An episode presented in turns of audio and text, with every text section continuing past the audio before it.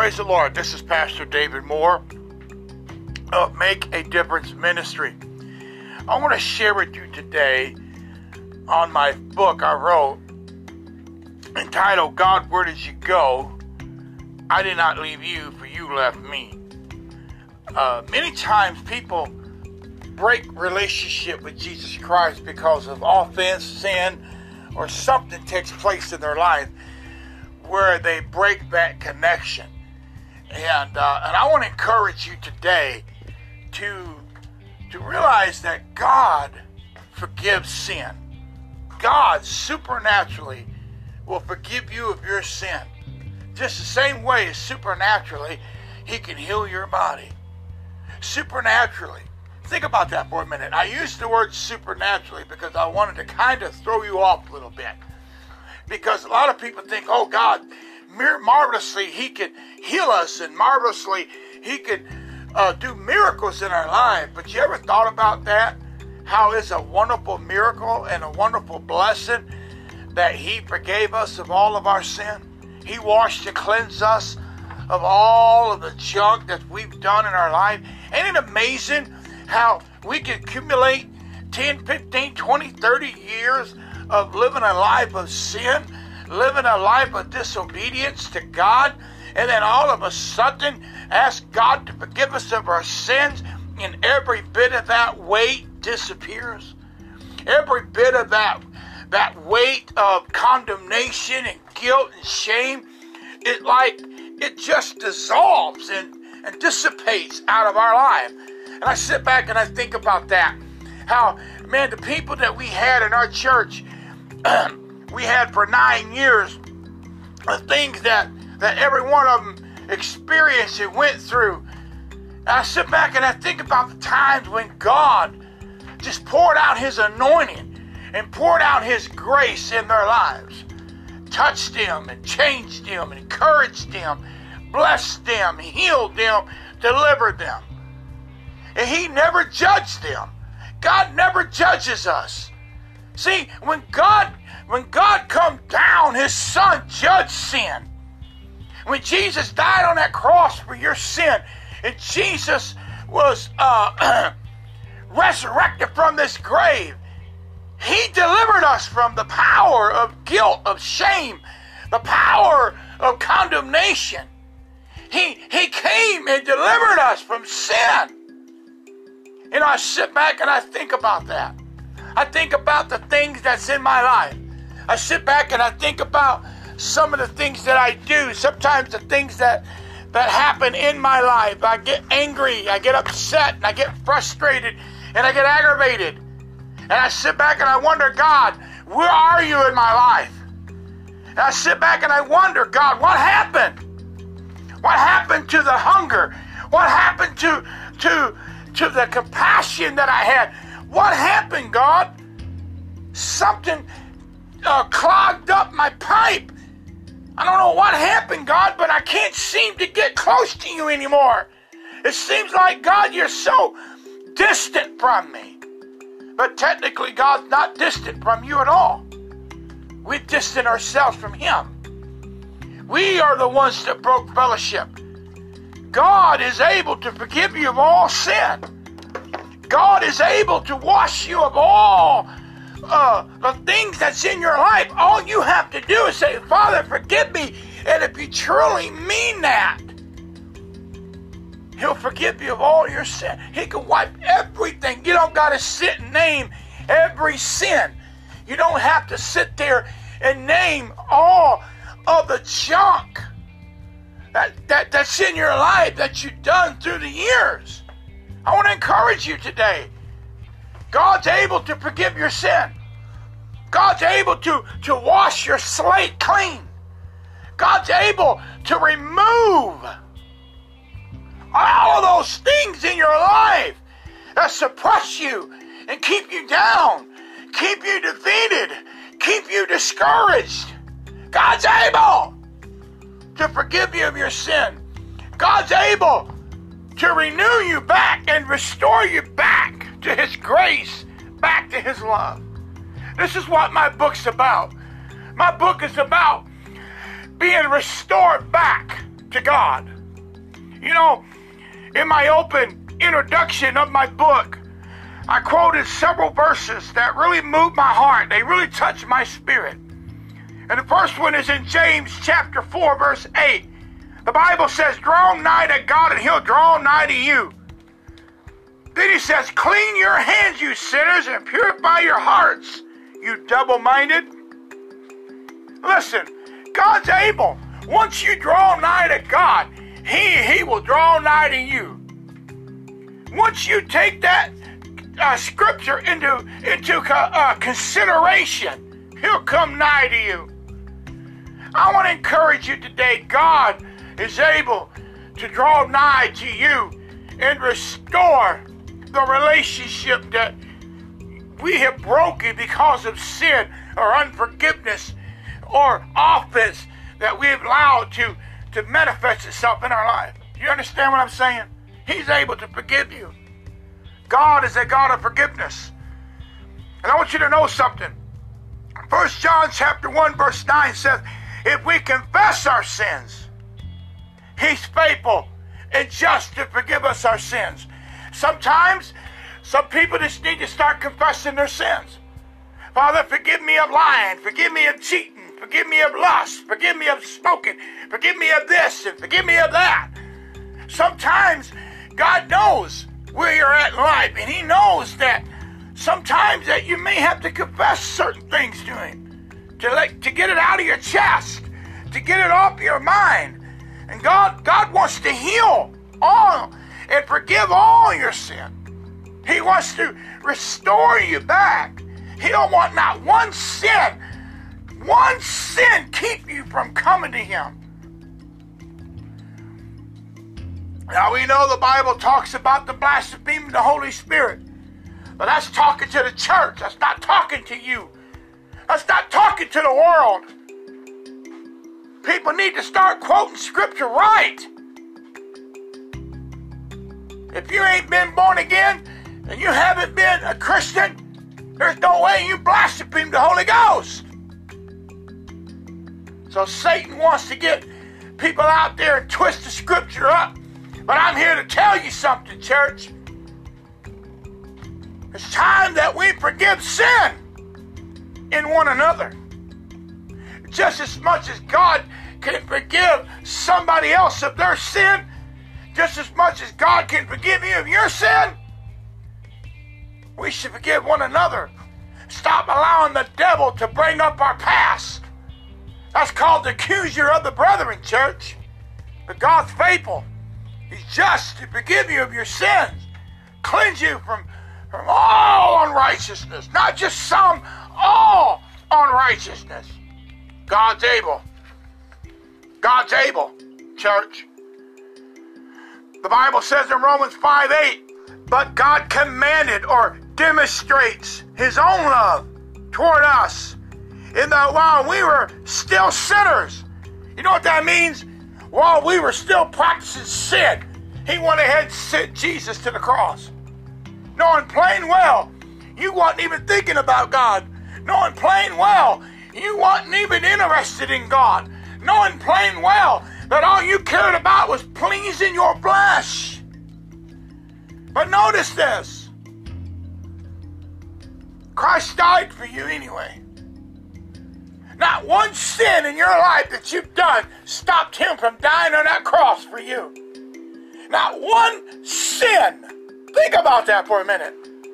Not one thing that we've done stopped him from loving us. Ain't that amazing? Ain't that awesome?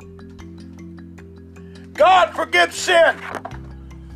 God's able to wash you and cleanse you from all sin. All you have to do is say, Father, forgive me. It doesn't have to be a fancy words. It doesn't have to be uh, quoting 30,000 scriptures. All you got to say from your heart is, God, forgive me. He'll take everything away. He'll wipe your slate clean.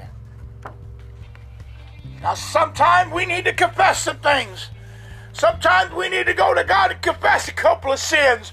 Just because you confess it and someone else does it, and they just say, God, forgive me, and you went on and quoted 10 different things you did, doesn't mean you're not saved. Doesn't mean they didn't get saved.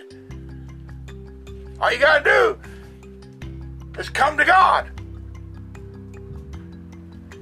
Now, the Bible does say we confess our sins, I believe there's times where there's some certain things that weigh heavy on our mind. And that we might, we need to really confess that thing to God. We really need to give that thing over to God. And I, and I believe that, and I understand that. But I want to challenge you today. I want to encourage you today to, to ask God to forgive you of your sins. To ask God to wash you of all your sins. Powerful thing. The Bible says, Bless the Lord, O my soul, and all that's within me. Bless his holy name.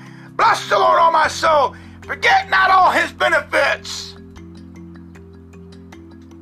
Who forgives all your iniquities. I said all. Not one sin's going to block you from coming to God. You understand what I'm saying? One sin can block you from coming to God. Look at these atheists. I mentioned this a while back about uh, Lee Strobel, an atheist, came to God. God restored him, saved him, forgave him of all of his sin. Ain't that amazing? So there's not one person out there that can't come back to God. God forgives all sin. Now we understand that once again about the blasphemy of the Holy Spirit, but that's a whole new message. That's talking to the church. Listen to this scripture. In whom we have redemption through his blood, the forgiveness of sins. That's more than one sin, ain't it? According to his riches of his grace. Notice that scripture. Ephesians chapter 1, verse 7. In whom we have redemption through his blood the forgiveness of sins. More than one. You know, God has the power to forgive you of every sin you ever committed. You know, God, when He sent His Son to the cross to die on a cross for you. Think about this for a minute. The power of sin, the persuasiveness of sin has been destroyed. Satan walks around here like he's the king of the world, but he's not. He's a deceiver. We are kings and priests. But I want to encourage you today. God is able to forgive you of your sin. God loves you, he cares about you. Forgive yourself. You know, there's times in my life. I grew I grew up out of this a couple years ago. I mean, several years ago. I got to the point where I got tired of condemning myself because I gave in to a sin here and there. I used to beat myself up, used to pull my hair, used to punch my arms because I sinned. And I call myself stupid and I call myself a dummy. And I throw the Bible tell myself, you ain't worthy to read it. I tell myself, you're stupid. God don't love you, you dummy. Punch my arm until it turned red. Punch my legs. Pull my hair. Mad at myself because I gave in. Angry at myself because I gave in to that stupid sin, that stupid weakness that pleasure of 30 seconds. Mad because I gave in and I punished myself. Stupid. Satan enjoyed that condemnation I had. He enjoyed me doing that to myself and hurting myself. God forgives all sin. God will forgive you of your sin. God's able. You know He got the power to forgive you of sin? Jesus has the power to forgive you of all your sin. The Bible says, in whom we have redemption through his blood, even the forgiveness of sins. What does that mean? In whom we have redemption. You know what the word redemption means? Whew. We've been redeemed. We've been delivered. We've been set free. You ever heard that old song, My Redeemer Lives? My God, I have redemption. In whom we have redemption through his blood, even the forgiveness of sin. Not only do I have redemption, not only am I delivered from sin, not only can I stop the sin, but I don't have to keep practicing the sin because I'm redeemed. Not only am I redeemed, but I'm forgiven of all sins. Listen.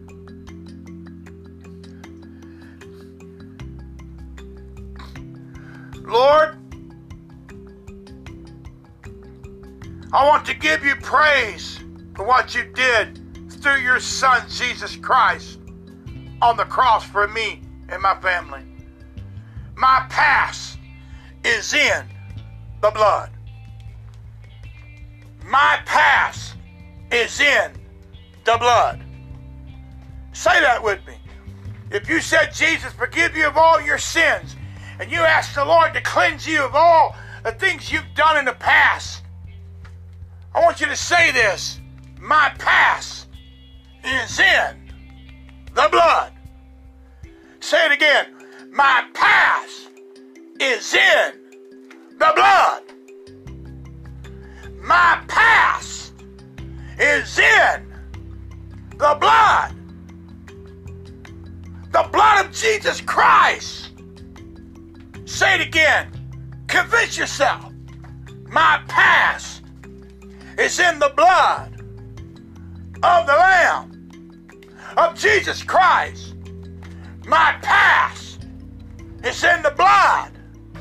Say that again. My past is in the blood. My past is in the blood of Jesus.